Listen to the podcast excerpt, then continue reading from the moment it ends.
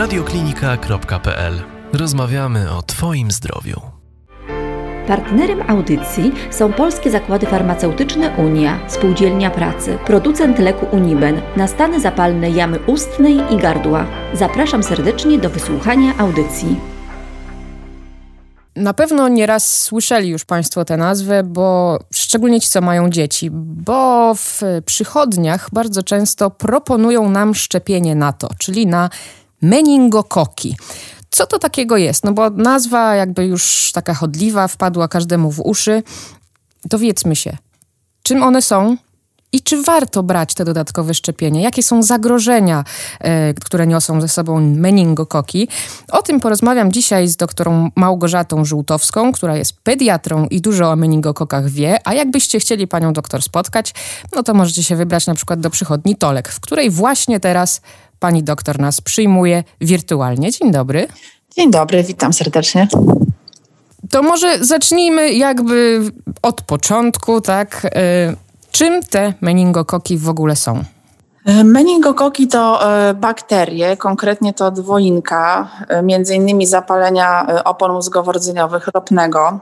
Z łaciny to Neisseria meningitis. To jest bakteria gram ujemna, która przede wszystkim kojarzy nam się z ciężką, inwazyjną chorobą meningokokową, która głównie obejmuje właśnie to ropne zapalenie opon mózgowo-rdzeniowych i lub sepsa, bo może być sama sepsa, może współistnieć sepsa z zapaleniem opon mózgowo-rdzeniowych, ale też y, ta bakteria może wywołać inne, lżejsze zachorowania, wprawdzie dużo, dużo rzadziej, ale jednak na przykład zapalenie y, płuc czy zapalenie ucha środkowego, czy na przykład zapalenie gardła, zapalenie stawów, e, zapalenie wsierdzia i osierdzia, takich błon, które w, w sercu się znajdują, czy nawet e, cewki moczowej, czy, czy szyjki macicy.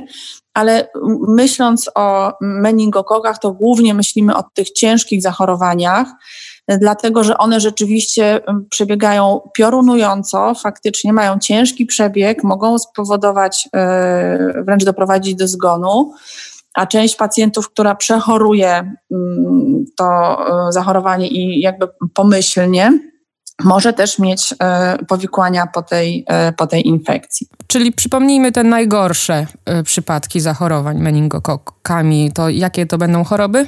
Najgorsze to jest to ropne zapalenie opon mózgowo-rdzeniowych i sepsa. Mówi się też, że ten przebieg taki, który jest zlokalizowany na przykład tylko ropne zapalenie opon mózgowo-rdzeniowych bez sepsy daje troszkę lepsze rokowanie e, niż sepsą, a jakby już najgorsze jest, jeżeli jest takie uogólnione zakażenie bez lokalizacji, czyli sama sepsa, bez, e, bez na przykład e, zapalenia opon mózgowo-rdzeniowych. I wtedy ta śmiertelność rzeczywiście jest dużo większa, to znaczy około nawet tam 30% E, osób z sepsą bez e, zapalenia opon mózgowo-rdzeniowych e, może no niestety po prostu umrzeć, tak? Natomiast w tych przypadkach łączonych to no około 10%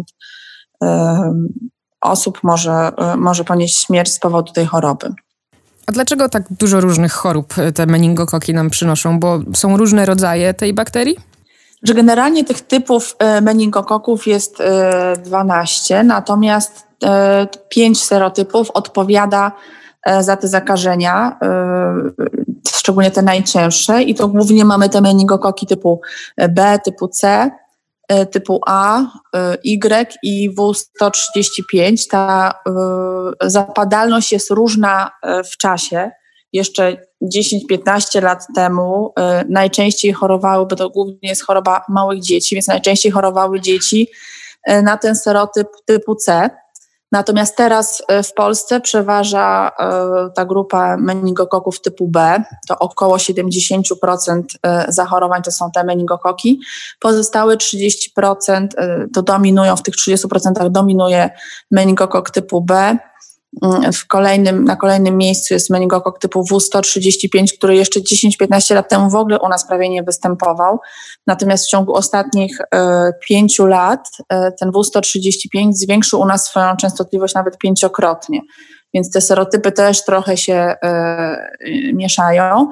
Trochę to na pewno też jest związane ze szczepieniami. Rozumiem też, że skoro jak ten nowy W do nas jakoś tam przyjechał, zwiększył swoją aktywność, no to to przez podróże, przez zakażenia w tych podróżach? Y, między innymi, tak, między innymi przez, przez podróże, tak.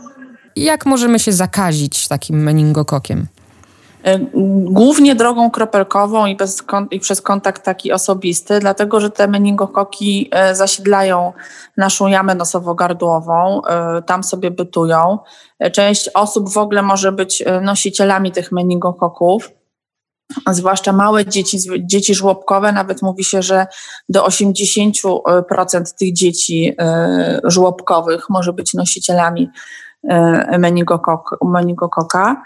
E, i zarażamy się w niesprzyjających e, okolicznościach. Tak? To musi być e, seria zdarzeń, czyli raz musimy trafić na to nosicielstwo, na tą bakterię, czyli zarazić się od innej osoby, która ją ma, bądź jest nosicielem, bądź jest chora, czyli jest nosicielem i ma objawy. Mm, I drogą kropelkową, czyli kichanie, kaszel, E, drogą bliskich kontaktów, czyli wypicie z, jednego, z jednej szklanki, z jednego kubka, zjedzenie tymi samymi sztućcami, przez pocałunek, dlatego też taki drugi pik e, zachorowania, to możemy o tym zaraz omówić, jest e, troszkę większy właśnie u nastolatków, które mają te kontakty częstsze i bliższe, czy taki bliski kontakt domowy, ale to rzeczywiście no, musi być bliski kontakt, czyli jak gdzieś tam koło kogoś przejdziemy w sklepie, ale na nas nie nakichanie, naprycha, to prawdopodobieństwo zakażenia jest mniejsze. Mhm. Rozumiem, że skoro żłobki, to smoczek również wchodzi w grę, używanie cudzej butelki ze smoczkiem i tak dalej. Tak, lizanie wspólnych zabawek. A to wspaniała zabawa jest przecież. No, najlepszy sposób na poznawanie świata dla małego dziecka, także też o tym należy pamiętać, że to lizanie to nie tylko zarażanie się SARS-em, rotawirusem, meningokokiem, ale też cudowny sposób poznawania świata. Dlatego tym bardziej trzeba jakoś, nie wiem, bardziej dbać o higienę, bo do szczepień za chwilę przejdziemy i do, do objawów, ale jeszcze tak właśnie z tym, z tym kontaktem bezpośrednim i te liżące zabawki dzieci. Jak sobie z tym poradzić? No bo sama pani zwróciła uwagę na to, że to jest ważny aspekt rozwoju. Tak, y, i na pewno od najmłodszych lat trzeba uczyć dzieci, y, żeby myły po prostu ręce, tak? Dorośli mogą się starać na tyle, ile są w stanie E, też myć po prostu zabawki, myć przedmioty, którymi dzieci się bawią. Wiadomo, że w takich zbiorowiskach jak żłobki jest to trudniejsze, ale na pewno możliwe do zrealizowania. Można próbować yy, tak organizować zabawę, żeby dzieci lizały te swoje zabawki, tak, w miarę się nimi nie wymieniały. No i na pewno zwrócić uwagę na to częste mycie rąk. To ma ogromne znaczenie. Yy, I rzeczywiście takim między innymi jednym z plusów istniejącej aktualnie pandemii jest to, że dzieci w żłobkach, w przedszkolach faktycznie dużo częściej te ręce myją. Panie zwracają na to większą uwagę, rodzice zwracają na to większą uwagę, nawet same dzieci zwracają na to uwagę. Zaczynają już mówić te starsze, które mówią, co na tych rączkach może być. Yy, I rzeczywiście te dzieci myją ręce i faktycznie widać, że, że zaczynają mniej chorować. Tak? Mimo, że chodzą do żłobków, chodzą do przedszkoli, chorują jednak mniej. Mm, no bo po pierwsze, że właśnie myją te ręce, no też po drugie e, wreszcie jest lepiej, czyli y, dzieci po prostu z objawami infekcji nie są przyjmowane do przedszkola czy do żłobka. No to prawda. Szczerze powiedziawszy, moje dziecko chodzi od dwóch miesięcy do przedszkola i jeszcze nie zachorowała. A moje starsze dziecko jak chodziło, to pamiętam, że chorowała co chwilę. Tak. Tak naprawdę. Tak i wielu rodziców e, to rzeczywiście obserwuje. Ja osobiście też, także muszę powiedzieć, że to jednak można. Można trochę przypilnować, żeby dzieci e, z infekcjami po prostu e, nie chodziły do przedszkola, bo to nie tylko nawet tyle, że zarażają inne dzieci, tak, i, i pozostali chorują, ale też dla takiego dziecka to nie jest dobrze. No jednak dziecko nawet ze zwykłym katarem, ale takim powiedzmy intensywnym, infekcyjnym, no powinno zostać w domu, żeby przypilnować, nawodnić odpowiednio to dziecko, czyli często podawać płyny, tak, podać ewentualnie jakieś suplementy, które mogą y, wzmocnić też jego odporność, odżywiać się odpowiednio, wyjść na ten spacer częściej niż tylko tyle, co w przedszkolu, więc też opieka nad takim dzieckiem jest po prostu inna. I rozumiem, że te wszystkie rzeczy, które teraz Pani wymieniła, pomagają też w tym, żeby nie zarazić się tak szybko meningokokami, żeby tak wrócić na tory. Tak, plus jeszcze, plus jeszcze kultura osobista, czyli właśnie jak kichamy, to zasłaniamy e, ręką, tak, czy, czy inną częścią ciała, jak możemy. Także, żeby nie rozpylać tej wydzieliny hen-hen, tylko chociażby nawet skrócić jej drogę, e, drogę lotu cząsteczek, tak, czyli bakterii. I tutaj też zauważyłam, że w przedszkolach też tego uczą, bo moje dziecko zakrywa buzię. Tak, zakrywa. Czy jak, tak, czy jak wydmuchujemy nos, to by po wydmuchiwaniu i wyrzuceniu chusteczki też umyć ręce, czyli tak, kontakt z wydzieliną nosową, myjemy ręce, tak, więc y, no to ma naprawdę bardzo duże znaczenie. To już wiemy, że bardzo bardziej narażone na meningokoki są te małe dzieci, no bo jakby te poznawanie świata i ta higiena jest tutaj trochę inna. Później mamy też nastolatków ze względu na pierwsze miłości, tak, i tak dalej. Czy ktoś jeszcze też jest narażony na, mm, na te meningokoki jakoś bardziej? Na przykład, nie wiem, alergicy, albo palacze, albo Ktoś jeszcze może inny? Generalnie, generalnie bym rzuciła w taką dużą grupę e, w zakresie wszelkiego rodzaju zaburzenia, czy powiedzmy dysfunkcje, czy niedojrzałość układu immunologicznego, czyli naszego odpornościowego. I tu też dlatego małe dzieci, bo one jeszcze ten układ immunologiczny nie mają niedojrzały. To jest też ta grupa, to też zwiększa po prostu ryzyko zachorowania. Nie tylko na tą bakterię, generalnie na, na wszelkiego rodzaju infekcje. E, oraz osoby starsze, czyli te, które już ten układ immunologiczny u nich przestaje y, odpowiednio pracować, więc osoby starsze to też jest taka grupa, y, w której z kolei ta śmiertelność z powodu y, meningokoków jest w zasadzie no największa. Tak? Ja tutaj na potrzeby naszej rozmowy wydrukowałam sobie taki raport z Korunu, to jest taki krajowy ośrodek rejestracyjny właśnie do spraw diagnostyki bakteryjnych zakażeń ośrodkowego układu nerwowego. I tu dane takie jest właśnie z tego 2019 roku. Mówią o tym, że u osób po 65 roku życia, które są zakażone Neiserią meningitis, ten, ten zgon to nawet w w przypadku 50% może wystąpić. Także ta śmiertelność u dorosłych jest rzeczywiście bardzo, bardzo duża. W tych grupach y, y, młodszych y, niemowląt wyszło ponad 13%, więc te dane takie też z roku na rok są różne.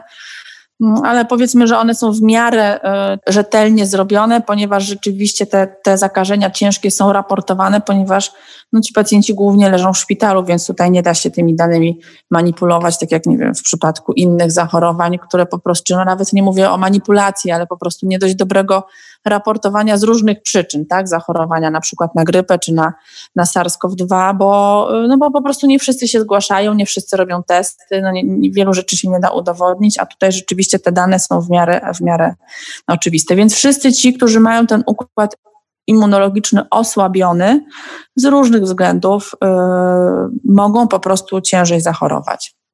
A jakby chcieli Państwo też śledzić takie wyniki, to są one na tej stronie koroun.edu.pl, tak? Tak jest, tak. Czy możemy sobie jeszcze bez szczepienia, tak? Wciąż jesteśmy jeszcze bez szczepionki, bo do niej dojdziemy.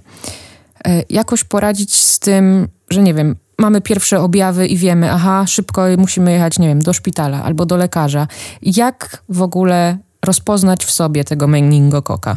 Tak, o tych objawach, tak, o tych objawach zaraz powiem, natomiast tak tutaj o tej śmiertelności tak strasznie depresyjnie się zrobiło, więc chcę powiedzieć optymistyczną informację jakoś z tych statystyk, że generalnie w ogóle to ta, e, ta choroba, tak, inwazyjna choroba meningokokowa nie jest chorobą często występującą, więc nie należy się jej obawiać jakoś i przeraźliwie w ogóle, o Boże, kolejna infekcja, która może mnie zabić, tak, bo taki mamy aktualnie klimat.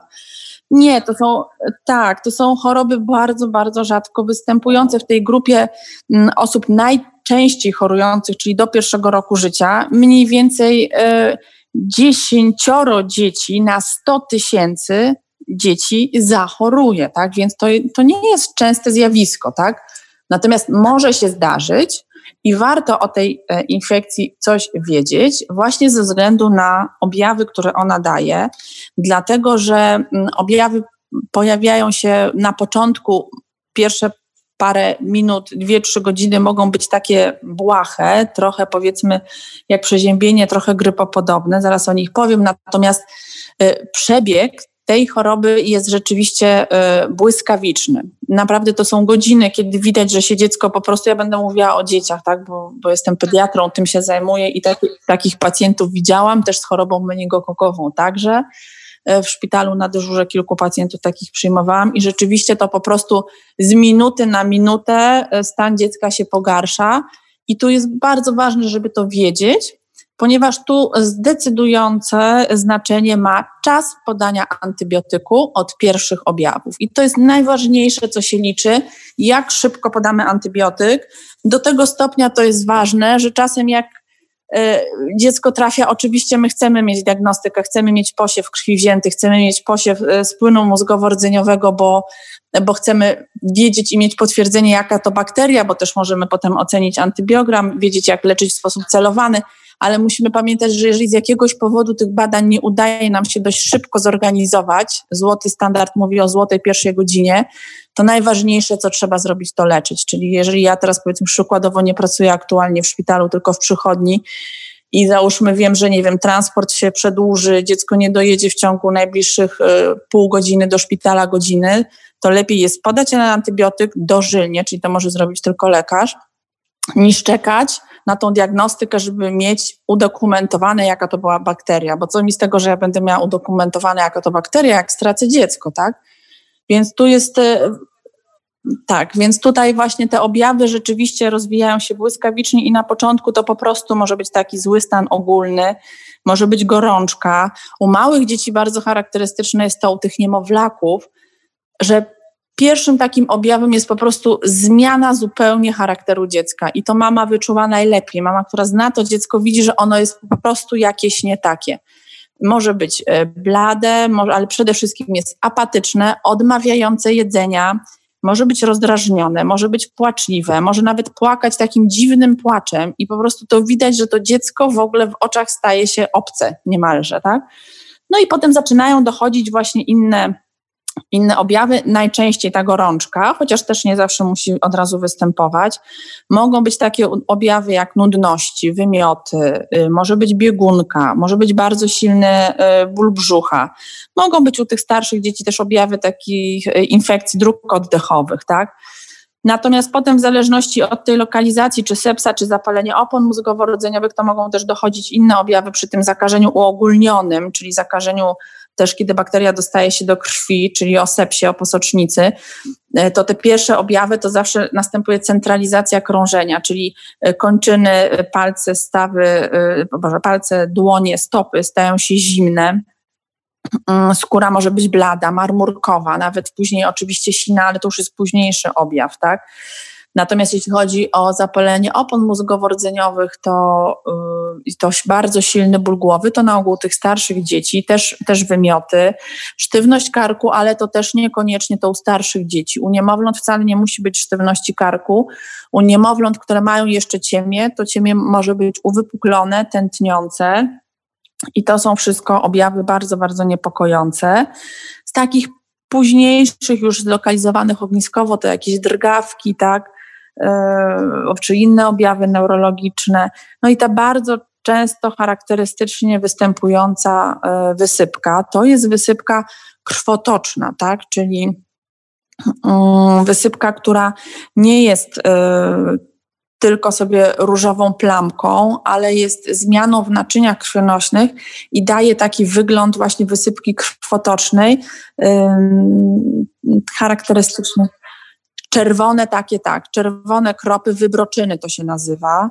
Je dosyć łatwo jest rozróżnić. One na ogół mają taki właśnie żywo-czerwony, e, zakrzepowy wygląd, chociaż na początku mogą być e, dosyć zmianami takimi bledszymi, one potem się stają takie ciemne, aż nawet czarne.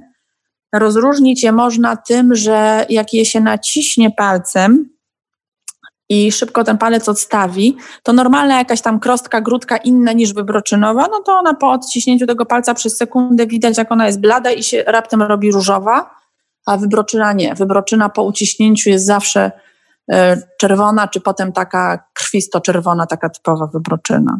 One się mogą lokalizować na, na całym ciele, ale bardzo często na początku się pojawiają tak obwodowo, tak, na kończynach i potem się rozsiewają na całe ciało i też naprawdę u tych dzieci y, zakażonych y, Neiserią meningitis, a naprawdę autentycznie jest tak, że to po prostu z minuty na minutę tych zmian dosiewa. I one nie znikają, tak? To jest krwotoczna zmiana, która w tym miejscu zostaje. Nie tak jak w innych, na przykład nie wiem, w pokrzywce, to są zmiany oczywiście zupełnie inny charakter, tak? W ogóle e, e, morfologia tej zmiany, ale co do przemieszczania, to w pokrzywce tu, tu się pojawia, za chwilę znika, pojawia się w innym miejscu. Te zmiany zostają w jednym miejscu, tak, bo to są takie krwotoczne. I właśnie chciałam zapytać o to, to, to, wszystko może się dziać bardzo szybko, tak?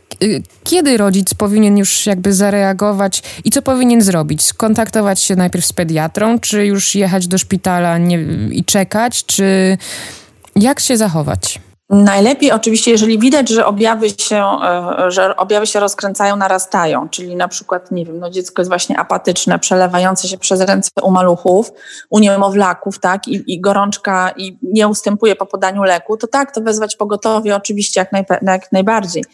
Natomiast jeżeli no, na przykład teraz w aktualnej sytuacji by się zdarzyło tak, że wzywamy pogotowie raz, drugi, trzeci nie przyjeżdża, no to robimy wszystko, co możemy. Po prostu wsiadamy do samochodu i jedziemy do najbliższej izby przyjęć e, pediatrycznej. Natomiast e, generalnie oczywiście w sytuacji normalnie funkcjonującej służby zdrowia lepiej jest wezwać pogotowie, bo już ten lekarz w karetce jest w stanie pomóc i podać lek, tak? Bo to są tak szybko rozwijające się stany, że nawet w czasie transportu do szpitala dziecko może stracić przytomność, tak? Przestać oddychać, może wymagać już takich bardziej zaawansowanych zabiegów medycznych. Więc oczywiście lepiej, jeżeli to jest lekarz, ale jeżeli się zdarzają takie dramaty, o których czasem słyszymy w mediach, że rodzice dzwonili raz, nie przyjechało pogotowie, drugi raz nie przyjechało pogotowie, trzeci raz, no to robimy wszystko, co możemy. Jak nie przyjeżdża, no to jedziemy sami. Pamiętając, że tu po prostu ratujący jest antybiotyk, który no, działa już bezpośrednio na bakterie, bo są to, y, są to infekcje, które potrafimy leczyć, czyli mamy na nie leki, tak? W sensie potrafimy leczyć, y, w sensie przyczynowo. Mamy lek, który działa na daną bakterię. Natomiast czy będziemy w stanie zahamować tą całą reakcję stanu zapalnego, która ta bakteria y, uaktywnia, no tego do końca nigdy nie wiemy, bo nie wiemy, jak bardzo już proces jest zaawansowany. Tak? Podajemy w czasie leczenia e, szpitalnego, podajemy mnóstwo innych leków, które służą poprawie stanu ogólnego, jakby zniwelowania skutków działania tej bakterii, tak? czyli na przykład oligurin, czyli takiego scentralizowania tego układu w cudzysłowie wody, tak, do głównych narządów i obwodowo tej wody jest mniej. To też jest taki charakterystyczny objaw, że widzimy, że te dzieci w ciężkim stanie też mniej siusiają, tak? Więc to, są, to jest podawanie płynów, to jest podawanie steroidów, no podawanie mnóstwo innych leków, które też wspomagają, natomiast celowanym lekiem jest antybiotyk, akurat w tym przypadku podany dożylnie, bo, bo, bo te antybiotyki działają najszybciej i mają największe spektrum. To jeszcze mam takie pytanie, bo powiedzmy, że nie, te wszystkie objawy nie występują aż tak super szybko. Na początku jest powoli, tak powiedzmy, jakaś temperatura występuje, może biegunka. Czy jak podamy jakiś lek sami w stylu, nie wiem, węgiel albo na zbicie temperatury, z takich, wie pani, zwyczajnych, tak, domowych. Tak, tak. Czy możemy jakoś zaszkodzić? Czy możemy mieć pewność, że jakby nic, nie, nie, nic się nie stanie złego, jeżeli byśmy tak podali jakiś lek? Nie, nie ma leku, który może zaszkodzić i co do zasady generalnie y, też nawet, bym powiedziała, te leki przeciwgorączkowe są trochę takimi lekami różnicującymi. To znaczy są infekcje wirusowe, w których wiemy, że dzieci gorączkują wściekle i ta temperatura słabo spada po podaniu leku. Na przykład trzydniówka taką jest y, chorobą że dzieci gorączkują bardzo wysoko, podamy lek przeciwgorączkowy i, i ta temperatura tak spada, ale no nie całkiem, do 38, 38,5, tak, na chwilkę, na troszkę, ale to dziecko jest w dobrej formie. Ono ma tą gorączkę i ono nie jest przelewające się przez ręce, tak?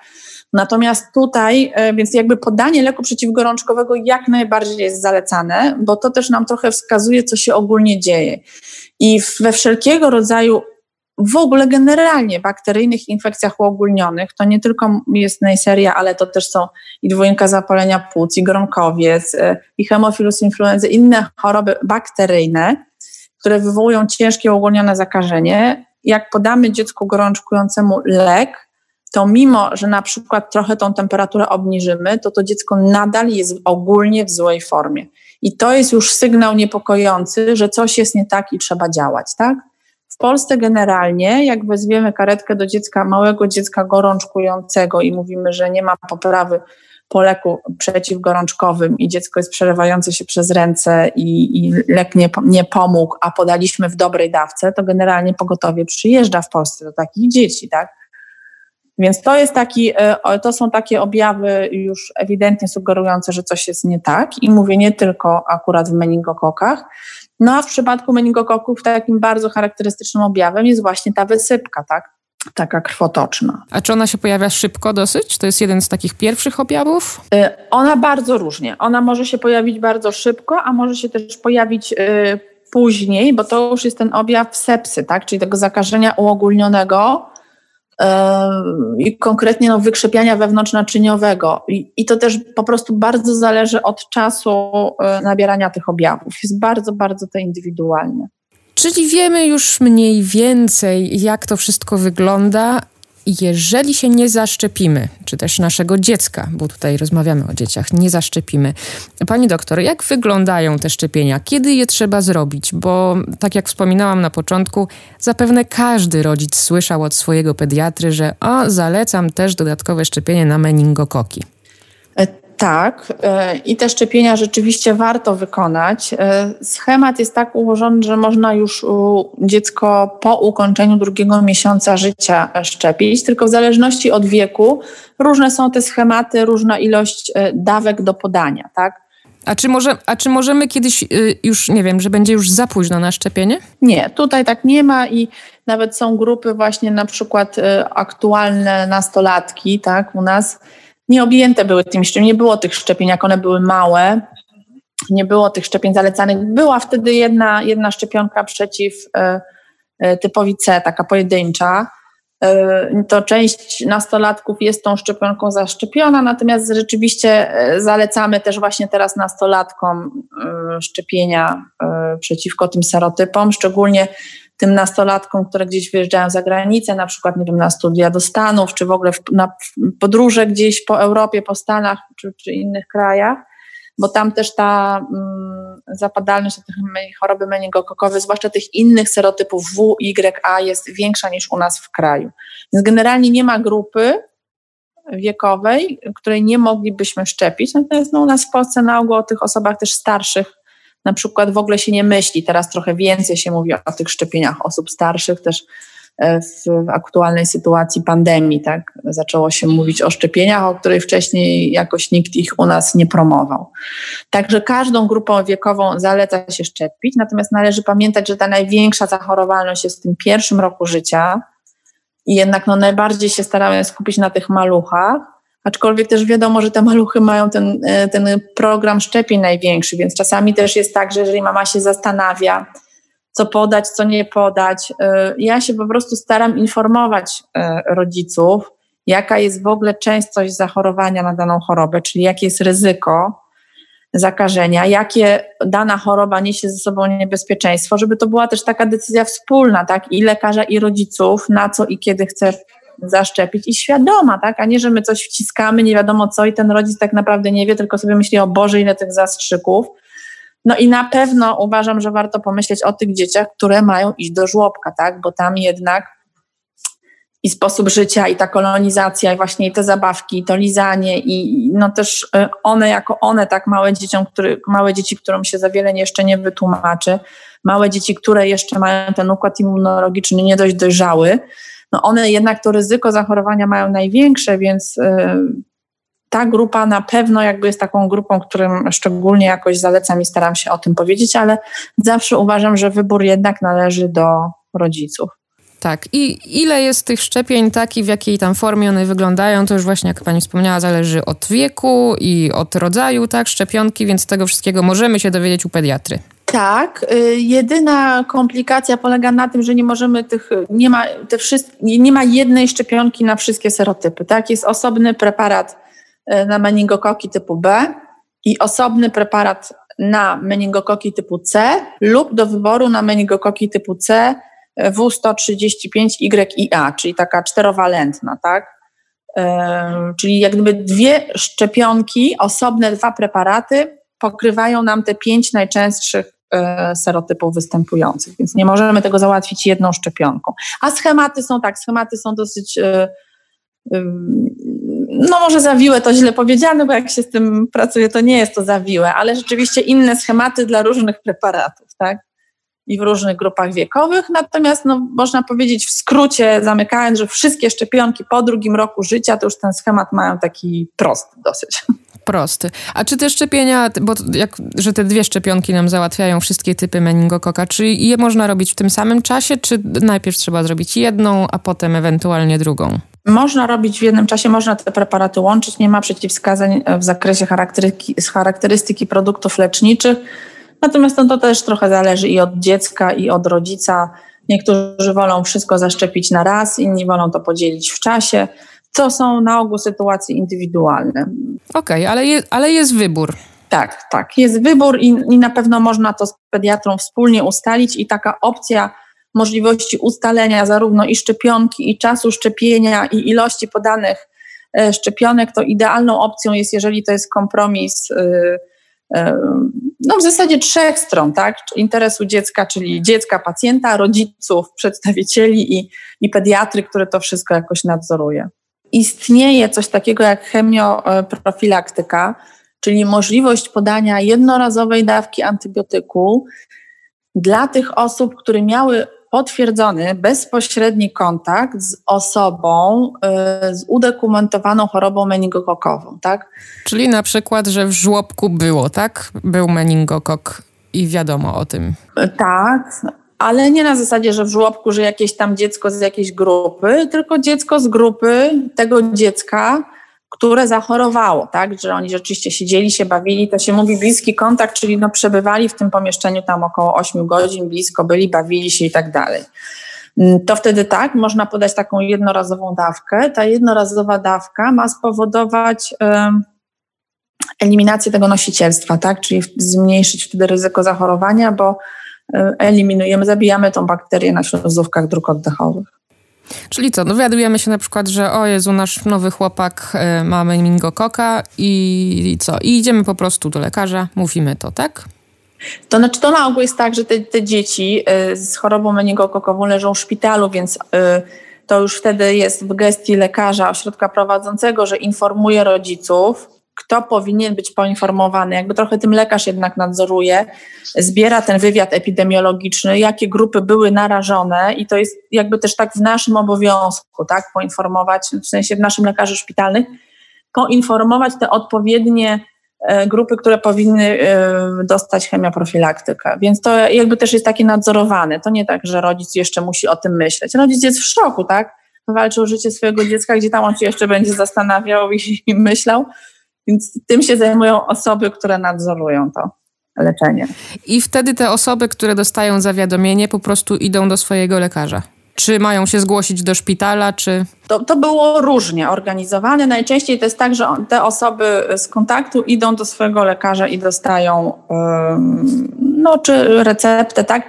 Czasem się zdarzało, tak, na przykład służba zdrowia skontaktowana, no to wiadomo, że dostaje, ten personel dostaje w szpitalu tą chemioprofilaktykę, bo można wybrać wersję ustną, można wybrać jednorazową wersję w, w iniekcji, tak, więc to też różnie to przebiega. To już jest kwestia też do ustalenia. Okej, okay, ale jest taka możliwość, co też daje nam jakby takie dodatkowe mimo wszystko zabezpieczenie. Tak, tak, tak. No jest to choroba bakteryjna, więc tutaj ta, to leczenie jakby jest bardziej możliwe niż na przykład w przypadku chorób wirusowych, na które nie zawsze mamy specyfiki. No tak, teraz cały świat o tym wie. tak, dokładnie. Y, o tych ciężkich chorobach, o sepsie czy o zapaleniu opon mózgowych nie będziemy już rozmawiać, w sensie wdrażać się bardzo w ten temat, bo to jest już jakby oddzielna historia. Mm, może wrócimy kiedyś do tego tematu. Mm, pani doktor, czy zajęłyśmy się meningokokami tak, jak powinnyśmy? Czy jeszcze coś mamy ewentualnie do dodania? Myślę, że nie. Myślę, że tylko po prostu trzeba wiedzieć, że są, że istnieją i żeby pamiętać o tym szybkim leczeniu. Y, bo też mm, poza tymi e, skutkami, to może nie powiedziałam o tych skutkach, jakie mogą być, tak? U części osób, które mm, przejdą chorobę meningokokową, Część oczywiście absolutnie może nie mieć żadnych zupełnie powikłań. Tak? Znam osoby, które przeszły choroby meningokokowe w dzieciństwie i są wspaniałymi, zdrowymi, e, bardzo dobrze emocjonalnie i umysłowo rozwiniętymi osobami i nie mają żadnych deficytów. Natomiast część osób e, może mieć pewnego rodzaju potem komplikacje, czy padaczkę, czy, czy głuchotę, czy czasem zdarzają się z powodu tych zmian martwiczych amputacje palców, amputacje nawet kończyn. Więc rzeczywiście tutaj ten najważniejsze, co bym chciała wyciągnąć z tego, z tego naszego spotkania, to jest to, żeby pamiętać, że jeżeli jakiś objaw postępuje gwałtownie, to należy myśleć o tym i, i stan ogólny dziecka czy człowieka e, się pogarsza naprawdę dosyć szybko, to należy myśleć jednak o jakichś e, uogólnionych infekcjach i jednak szukać szybko pomocy medycznej e, w przychodni czy w szpitalu i raczej nie próbować leczenia samemu. Natomiast druga informacja, że jeżeli są, jest możliwość zabezpieczenia się na daną chorobę, to warto oczywiście to zrobić, o ile jest to zgodne z jakąś z naszą z naszym światopoglądem, tak? Bo są też osoby, które się bardzo na przykład panicznie wręcz boją szczepień. To też jest temat trudny i temat rzeka, co w takiej sytuacji zrobić. Też mimo wszystko myślę, że jak, jak, jak mamy takiego, takiego pacjenta, oczywiście nie chorego, tylko myślimy o zabezpieczeniu, rozmawiamy, to też na pewno wszystkie lęki ważne, warto rozpuszczać, wszystko jedno w którą stronę, tak? Na pewno działanie takie przez opór, opór budzi opór jeszcze większy i namawianie kogoś na siłę do czegokolwiek, jeżeli ktoś nie jest e, do tego przekonany, też na pewno nie jest dobrym rozwiązaniem. To no tak, poza tym sam lęk i stres bardzo osłabia naszą odporność. Bardzo, tak. I to też trzeba o tym pamiętać, zwłaszcza w aktualnym czasie, że lęk, strach, y, obawa, wszystkie te negatywne emocje, one są jednym z największych czynników, które powodują osłabienie naszego układu immunologicznego. I tutaj też y, pamiętajmy o tym, zwłaszcza teraz, tak? Nie należy się bać, należy starać się robić wszystko, co możemy, aby ten lęk sobie zmniejszyć. Czyli przykładowo, e, wracając do naszych meningokoków, jeżeli rodzice się bardzo boją tej choroby, mogą sobie ten lęk zmniejszyć przez zaszczepienie dziecka. Tak jest, będą spokojniejsi będą zdecydowanie spokojniejsi. Tak, będą spokojniejsi. Dziękuję serdecznie y, za tę pouczającą rozmowę. Ja też jestem z takiego przekonania, że bez względu na to, jaka choroba, nie należy się jej bać, należy szanować przeciwnika i po prostu podchodzić do tego z głową. Tak jest, zgadzam się absolutnie. Super, bardzo się cieszę. Więc bez względu na to, czy to nasze dzisiejsze gwiazdy, w cudzysłowie, meningokoki, czy też y, nasza pandemia obecna, róbmy wszystko na spokojnie i z głową. Tego pani życzę i pani pacjentom. Tak jest, szanujmy przeciwnika, myjmy ręce, odżywiajmy się dobrze, korzystajmy z przyrody. I siebie również szanujmy w tym wszystkim. E, Naszym gościem, naszym rozmówcą była pani doktor Małgorzata Żółtowska, pediatra, która przyjęła nas e, w przychodni Tolek. A ja jeszcze na koniec dodam, że gdyby chcieli Państwo na spokojnie poczytać sobie o meningokokach, to zapraszam albo na naszą stronę radioklinika.pl i tam na pewno z naszej rozmowy z doktor Żółtowską będzie zrobiony artykuł o meningokokach, albo jest też taka strona wyprzećmeningokoki.pl. Oczywiście bez polskich znaków, czyli radioklinika.pl lub wyprzećmeningokoki.pl. Do usłyszenia.